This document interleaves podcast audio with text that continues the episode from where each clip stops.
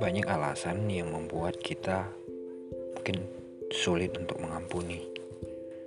Mungkin kesalahan yang terlalu besar, pengalaman yang terlalu pahit, dan mungkin hal-hal yang mungkin susah untuk kita lupakan. Tapi kita sama-sama mau belajar. Ketika kita sadari bahwa Tuhan Yesus telah datang ke dunia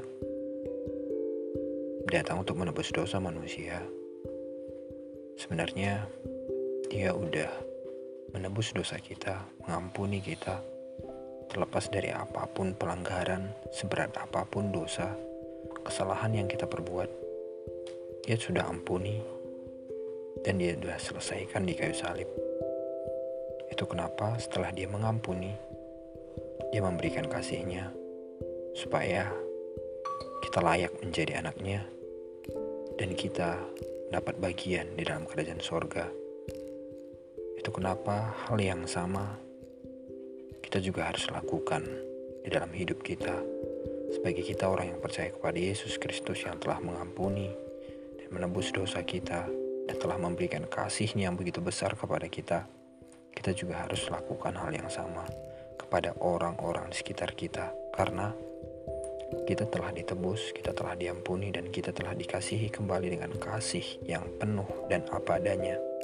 Itu kenapa kita wajar memberikan kasih yang sama kepada setiap orang, walaupun terkadang orang di sekitar kita menyakiti kita,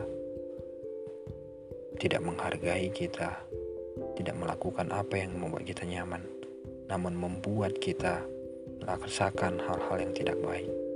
Justru ketika kita disakiti, bukan alasan, bukan kesempatan kita untuk kembali menyakiti. Karena kasih yang tulus, kasih yang sejati adalah kasih yang tetap memiliki kapasitas mengasihi, di mana dia tetap disakiti. Namun, itu bukan alasan untuk dia berhenti mengasihi, tapi itulah kesempatan untuk menyatakan kasih terlebih besar dari apa pun. Tuhan Yesus memberkati. Shalom.